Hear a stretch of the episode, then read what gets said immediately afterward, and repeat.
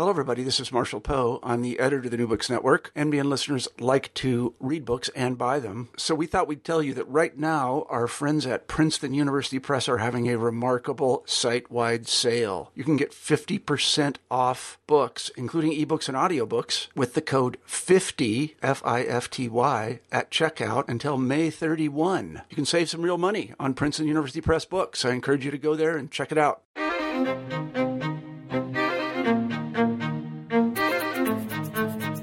Welcome back to New Books in Native American Studies. I'm Andrew Epstein, and thanks for listening to this podcast for the New Books Network. Each month, we pick a newly published work in Native American and Indigenous studies and spend the hour speaking with the author. I'm going to start today with a little story from the sordid past of one Yale University. In October 1965, Yale's Beinecke Rare Books Library acquired a supposedly original copy of a 15th century Vinland map. Just a few years earlier, in a major archaeological discovery, the first fully documented site of Norse Viking settlement on this continent was located at the northernmost point of Newfoundland.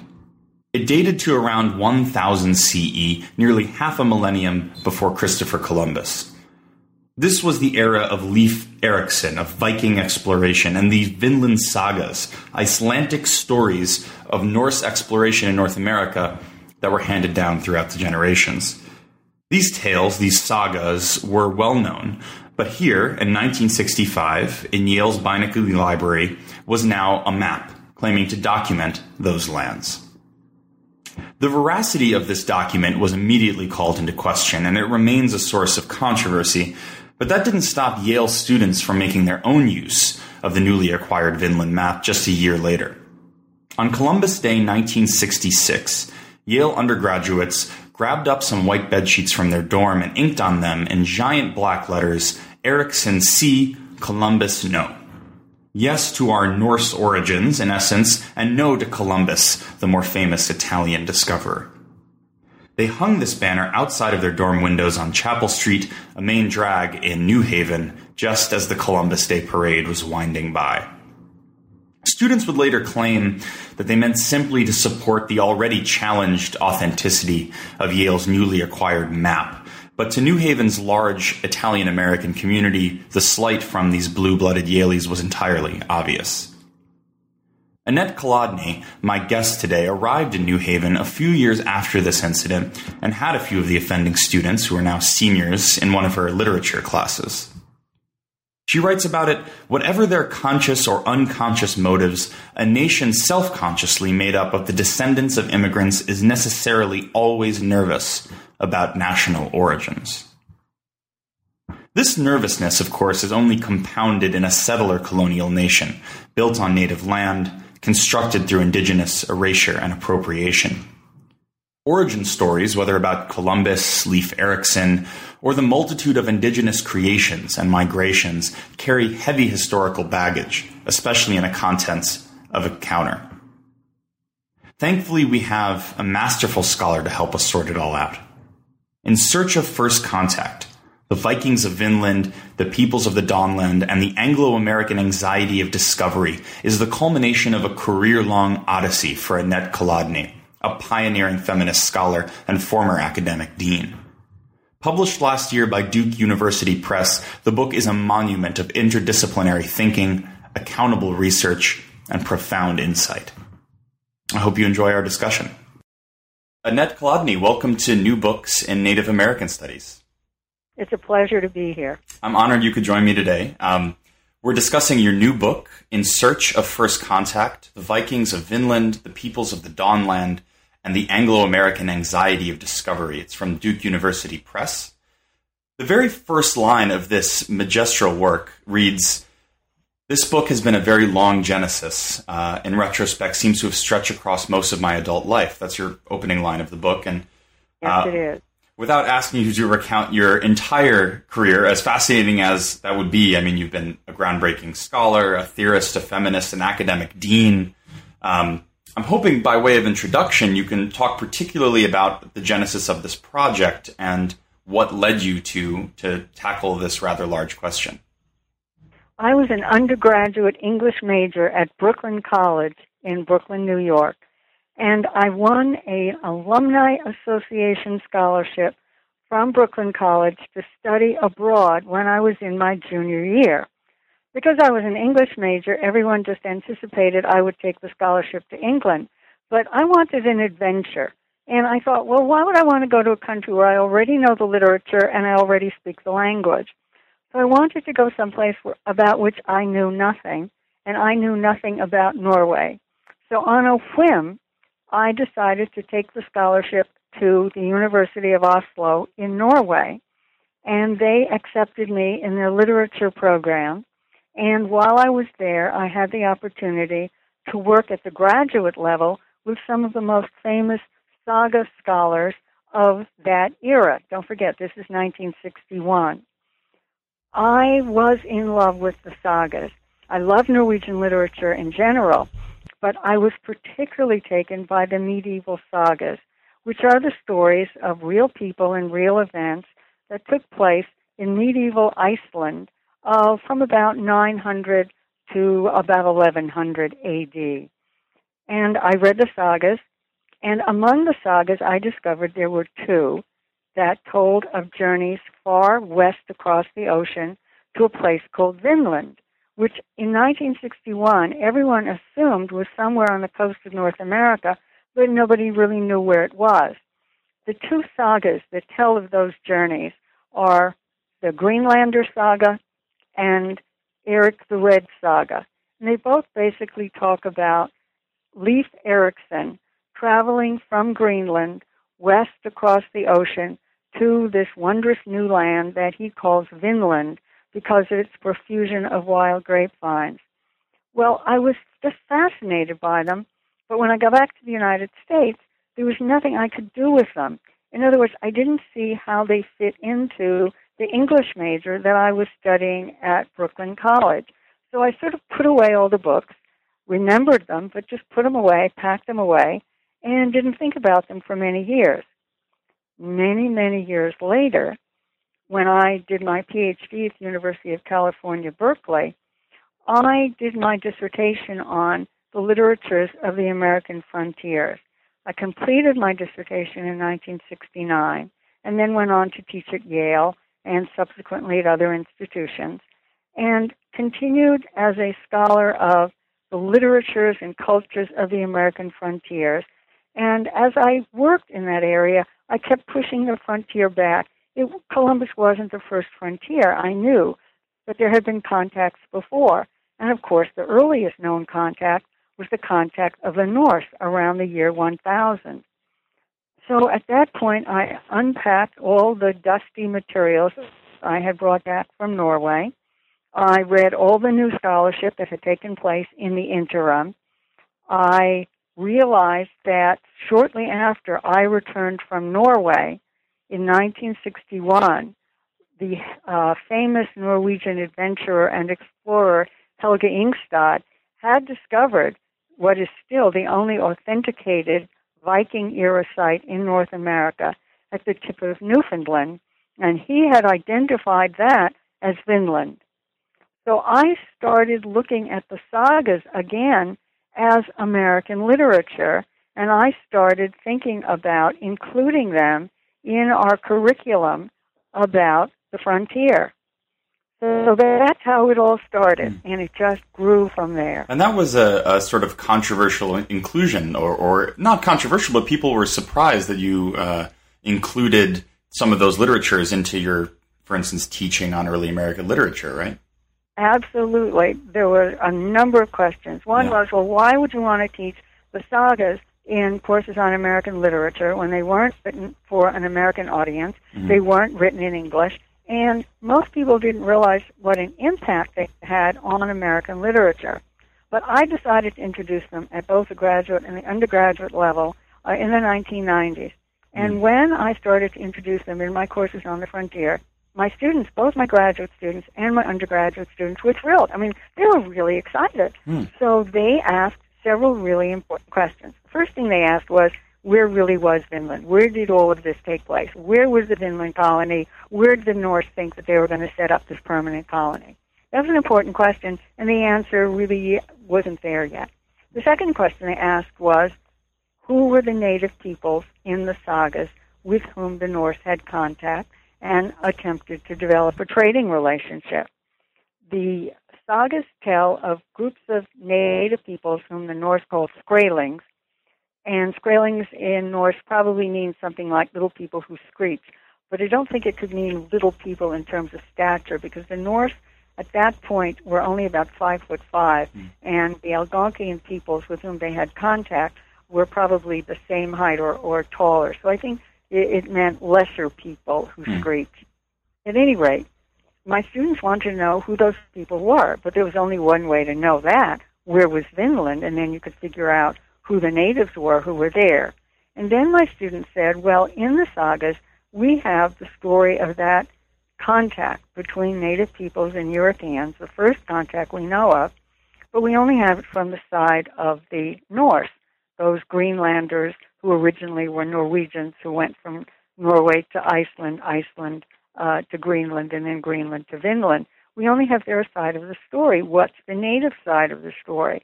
And I thought those were really important questions. So, in the summer of, I think it was 1990 something, 1993, 94, I started researching answers to all those questions. And I thought at that early stage that I was simply going to answer my students' questions. Yeah. I was going to try and find the best available scholarship to determine where the Vinland colony had been, who the native peoples were, and what was the story from the point of view of the native peoples. But as the project grew, it grew beyond that. And we can talk about that. But mm-hmm. if, if you don't mind, I'd like to tell you a little bit about the adventure of working with the native peoples. Absolutely. You've actually anticipated um, one of my next questions. Okay. Please do, yeah. Um, I'm actually I'm curious about your collaboration and, and, if you can talk a bit about the communities that you worked with and um, how folks responded to your inquiry and, and, how you went about that process. The people with whom I worked the most were um, uh, elders and families in the Passamaquoddy and Penobscot nations in Maine. But I also interviewed and worked with extensively uh, folks who are Micmac, Abenaki, Western Abenaki, and Maliseet. And those groups are from uh, Canada as well as northern New England. Let me explain why I thought those were the groups I should work with. In the sagas, the Norse describe Skraelings in skin boats. By that they meant canoes that were made uh, with uh, moose hide or um, deer hide stretched over sapling frames.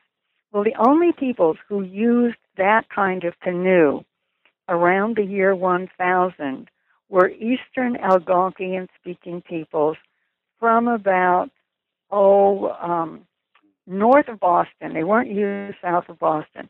They were used north of Boston up through the Gaspé Peninsula in Canada and the Gulf of St. Lawrence. So that gave me a clue that the peoples with whom the Norse had contact were the ancestors of those folks, of, of, of those groups. Also, the uh, sagas describe certain kinds of woods, uh, certain kinds of hardwoods that the Norse were interested in harvesting, and the grapes.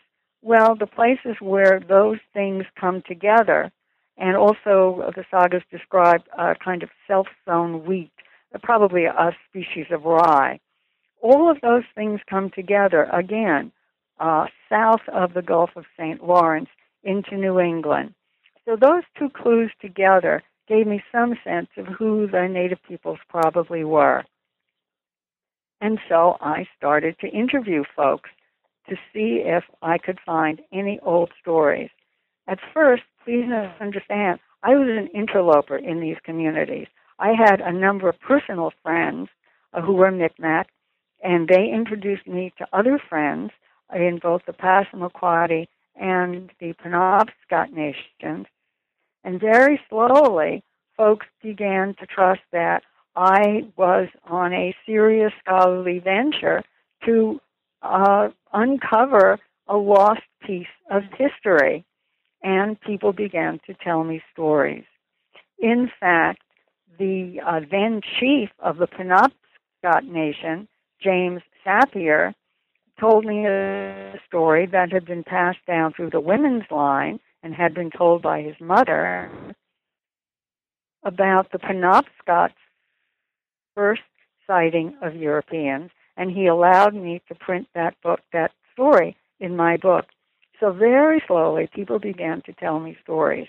And as they worked with me, I began to understand what was going on in the sagas. And I'll give you just two examples. In the sagas, in one of the sagas, the Norse don't want to trade weapons. Uh, they think that the Indians may have um, a, a dangerous intent. And so the, the head of the colony, whose name is Thorfinn Karlsefni, says that they will not trade metal goods or weapons uh, with the Indians, but they do want the beautiful pelts, the sables and, and furs that the Indians are offering in trade. And so uh, he he's he's very suspicious that the Indians are are fingering and looking at these metal uh, objects, some of which are weapons. What Karlsefni did not understand was among these Eastern Algonquian speaking peoples, the exchange of weapons, either real weapons or symbolic weapons carved in stone, represents a gesture of peace and goodwill. If someone refuses to trade weapons, that's a sign of possible enmity and it raises all sorts of suspicions. So at some point, some awful point in the trading, a native person was in fact examining a weapon and a Norseman killed him, thinking he was trying to steal it, not realizing that the Skraeling, as they call them, or the native person, was examining what was for him a potential trade item. And so these hostilities erupted because of the cultural miscommunications. I'll give you just one other example. Um, one of the things that attracted the Indians was red cloth. The Norse had a certain kind of dye that made for a very bright red cloth, and the Indians were eager to trade for red cloth. Well, as the trading went on, the red cloth began to run out. And so Karlsefni uh, tells people, well, why don't we cut the cloth in smaller and smaller pieces? And even though they were trading smaller and smaller pieces of the cloth, the Indians were still willing to trade what for the Norse were these valuable pelts. The Norse thought they were cheating the Indians. They thought they were getting something over on them. What they didn't understand was, and Wayne Newell of the Passamaquoddy Nation explained this to me, for those people, for his ancestors, red was a sacred color. So for them, it wasn't the quantity of the cloth, it was the quality of the red dye. That's what they were after. So the interactions between the Norse and the native peoples were a series of miscommunications, misunderstandings, and really dreadful, dreadful mistakes that brought to hostilities what could have been an amicable trading relationship. I want to step back and ask you about uh, the third sort of proposition of the subtitle of the book because I think um, we've started to get at a bit uh, the the issue of the sagas and native stories, um, but I'm curious about what you term the Anglo-American anxiety of discovery. Um, later, you call you talk about an ongoing anxiety of legitimacy that's bound up uh, with this question of discovery, uh, a question of what you say, who really belongs here. Um, exactly. I'm, broadly, I'm, you know, what do you mean by that? I'm hoping you can sort of broadly lay out what you mean by the Anglo-American anxiety of discovery.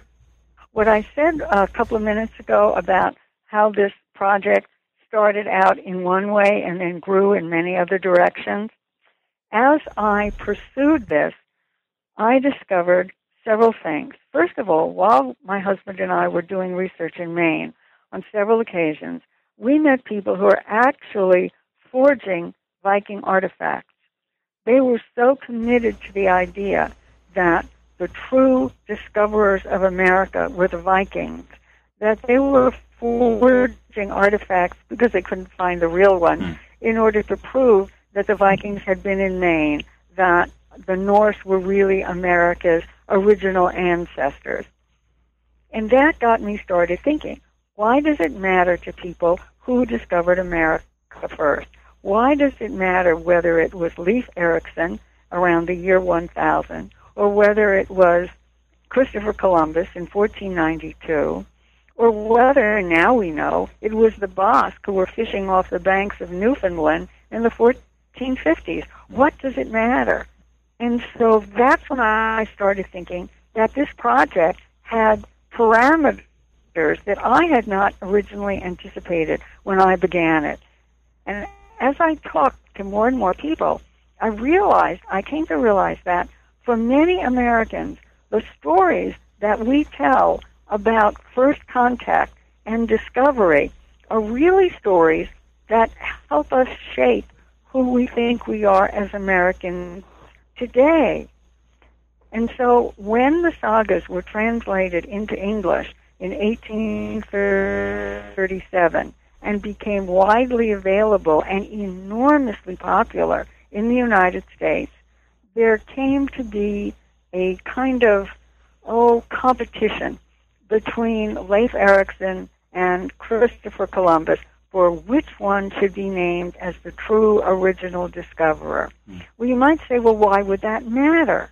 Well, it mattered because the United States was beginning to go through a period of changing patterns of immigration. Before the 1840s, the major immigration had been from quote unquote Anglo-Saxon countries, uh, England, for the most part, and Germany to some extent. But after the Irish um, potato famine and the influx of Irish, who are of course Catholic, and the influx of folks from other parts of Europe, uh, Italy, Spain, uh, peoples who had never immigrated here before, Anglo Americans got very nervous that the nature of the nation would change because of changing patterns of immigration. The Protestant camp winds up behind uh, Leif Erikson and the North, and the Catholic camp lines up behind discovery of America is made by a Catholic from Italy. So the for those people who are coming in from different countries, their sense of legitimacy as Americans is based, at least in part, on who they can point to as their ancestors. So I wanted to, to get into what you call uh, the politics of prehistory. Uh, in this chapter, you start with a really wonderful quote by Vine Deloria Jr., who, uh, whom you knew personally, I think. You mentioned this in the book. Um, he was addressing a conference of archaeologists in 1992, obviously an important year around the memory of discovery and Christopher Columbus. And Deloria addressed the archaeologists by saying, Unless and until Indian people are in some way connected with world history as early peoples, we will never be accorded full humanity. We cannot be primitive peoples who were suddenly discovered half a millennium ago what is Deloria getting at here, and how do you define uh, prehistory? Uh, what are the stakes involved in coming up with a definition? Why is this a political question? I guess is why what I'm uh, ultimately asking. Vine, who, who was my former colleague here at the University of Arizona, was raising three critical questions when he posed that um, challenge to the assembled archaeologists in 1992. In 1992, the term prehistory basically referred to the point at which the so-called New World, North America, got into the written documents and the mindset of Europe. In other words, the point at which there's documentary evidence of European knowledge of and contact with the so-called New World. But if you think about the political implications of that terminology, it suggests that this part of the globe, that is North and South and Central America, didn't exist before the Europeans found it. In other words, it had no presence before it entered the texts and literature of the Europeans. So on the one hand, she's questioning the whole notion of a prehistory because, of course, there is a rich history of migrations to the Americas long before the Europeans ever got here. So that was one part of the challenge he was posing. Let me give you the second part of the challenge he was posing. He was suggesting that just as the rest of the world has had multiple migrations and interactions with one another across the continents, so too the peoples of the Americas have been the focus of multiple migrations and that there must have been contacts across the continents with people from faraway places. In other words, he's saying, don't assume that we have always been here totally isolated from the rest of the world and that we did not have either contacts from the rest of the world or that we ourselves did not go out beyond our own continent and discover other places around the world. In other words, he's questioning the notion both of isolation and of lack of contact. And the third crucial thing that he was questioning and challenging is the notion that these peoples, by virtue of being isolated from the rest of the world, were somehow, quote unquote, primitive. That is, peoples of a lower and less advanced level of civilization. So it was a really charged three pronged challenge that Vine Deloria was posing for the archaeologists. Was it uh, well received by the archaeologists, do you it think? was controversial. Mm. And it was controversial not only in the archaeological community, it was also controversial in the Native American community. Mm. Uh, let me uh, just elaborate on that for a moment. Within the Native American community, many, many different groups, many different nations have very different stories about their own origins. There are some groups uh, whose origin stories have them um, coming from this continent, coming up through the worlds beneath to the world above. Uh, others have stories where they have always been here, uh, that this is the place uh, from which they generated. Others have stories of migrations, of coming from different places and sometimes coming from many different places. So it isn't a, a set theory among uh, native peoples as to what their own origins are. Different groups have very different origin stories. And what Vine Deloria was trying to say was let's look at the evidence for all of these different kinds of origin stories. They probably have real historical truths within them. However, taking that position also meant that he was opening up the possibility for people to say, well, the only reason the native peoples had achieved any level of civilization was because of outside contact. In other words, many native groups wanted to uh, say that whatever um, level of civilization they had developed, they had done it on their own, that it hadn't been because Europeans or any other group had come and brought them some higher civilization. So his position was a very controversial one. But it did. Start, it, it, I do want to say it did spark a lot of discussion, and it sparked a lot of new scholarship, Mm. and um, it, it really opened the doors to new ways of thinking about studying migrations. Absolutely. And now, as far as I know, and I'm not an archaeologist, there there is overwhelming archaeological evidence of incredibly expansive trade routes within the Americas. For instance, I mean, you, you'll have. Uh, items that are from the southeast uh, in the northwest, um, you know, in pre-contact or pre-European settlement time. So, at the very least, I think it's uncontroversial now that there were massive internal networks of trade and communication in the Americas.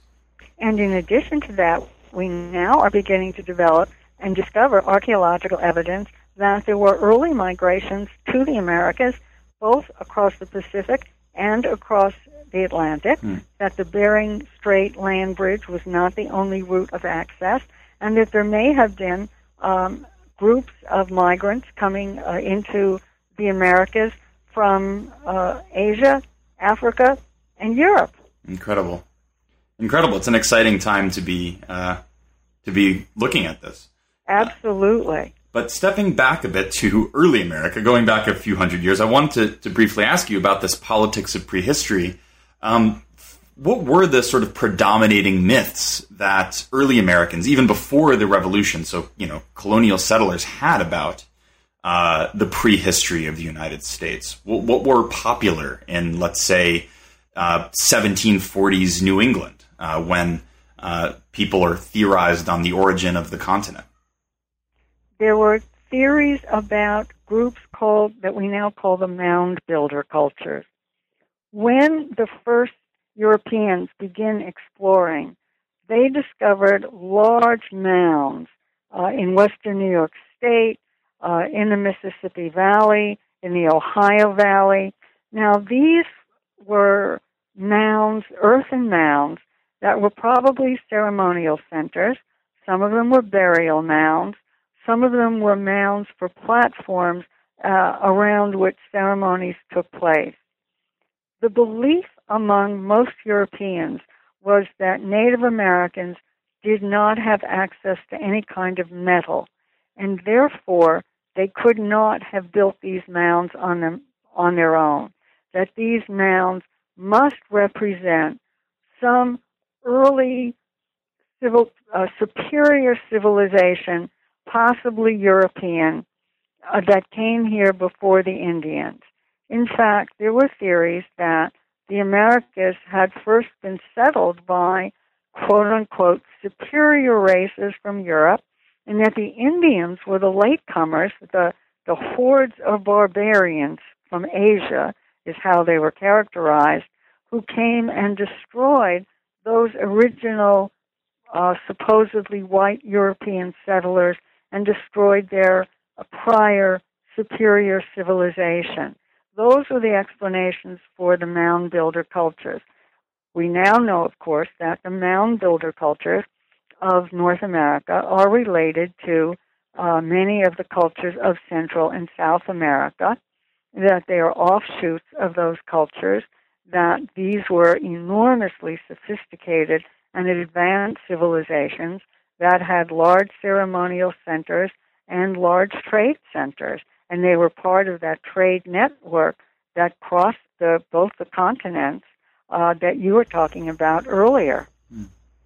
And these these myths about um, the origins of the mound building cultures being uh, from European or something else, they, they did real damage uh, in this early period. I mean, you, you actually write that um, this proved lethal to native peoples uh, to have uh, this version of American prehistory predominate. Absolutely. What were the implications of it? Well, if you could, uh, if you could persuade yourself and other Americans that this continent had really been first um, discovered and settled by Europeans, and that they had been destroyed by quote unquote barbaric Indians, then that becomes a justification for what the Europeans European settlers are now doing, which is extirpating, annihilating the Indians. It becomes a kind of balance of justice in a strange way. In other words, instead of saying that uh, the newcomers from Europe in the 18th and 19th century who are taking over Indian lands are destroying an indigenous people, what they can justify their actions with is the story that no, we're just taking over taking back what we ourselves originally had because this continent was first peopled by superior peoples and the Indians destroyed them and we're just taking it back. So that was one justification for Indian removal. Mm. On the other hand, some people said, no, there may have been some relationship between these superior cultures and the Indians. And in that case, that would suggest that the Indians are capable of higher civilization. In which case, what we want to do is, quote unquote, civilize them. Take them off their reservations, take them out of their tribal communities and turn them into white men because we can make them truly civilized. Either way, the Indians lost out. So, in this early period, were people uh, were, were white settlers, Euro Americans in the in the colonial period, and even early American period, uh, widely aware of the possibility of uh, Vikings, uh, Norwegian people uh, having visited uh, North America before Columbus, and and furthermore, was Columbus a figure of importance to um, people in the 18th or, or 19th century? What was interesting to me as I did this research was to find out how early American readers had access to information about the Norse having discovered America long before Columbus.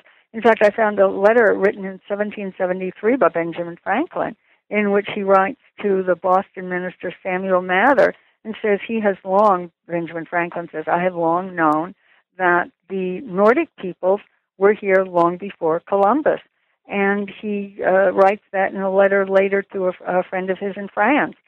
Um, stories, uh, materials from uh, Denmark and Norway were being translated uh, in Europe, and then they made their way uh, to the United States as early as the 1780s. So there was information, there was knowledge of the Norse discovery prior to um, the Columbian discovery. Columbus, though, only emerges as an interesting or, or known or notable figure uh, during the Revolutionary War period. Uh, period. He's, he's really not mentioned during the colonial period. He's of no consequence. But at the point at which uh, the American partisans decide to um, rebel against England, they're, and this takes me back to what I was saying before, they're looking for another origin story. So they're looking for an origin story that bypasses England. So instead of being um, uh, uh, beholden to the English for uh, English and the French for originally settling uh, the Americas, they say, "Aha, we were discovered by Columbus," and so Columbus emerges uh, during the period of the Revolutionary War as a figure that Americans look to for their new origin story. And there was a period of time when it was even suggested that the new nation should be called Columbia, mm. and that was put forward as a suggestion until they settled on the United States. But never Vinlandia was uh, was never considered. no, I'm afraid not. Euro, when Euro Americans got here, they were determined to take over the lands, the homelands, the mm-hmm. riches, the resources that the Indians had been enjoying for millennia. Mm-hmm. No, this was this is definitely going to become an offshoot of Europe. Mm.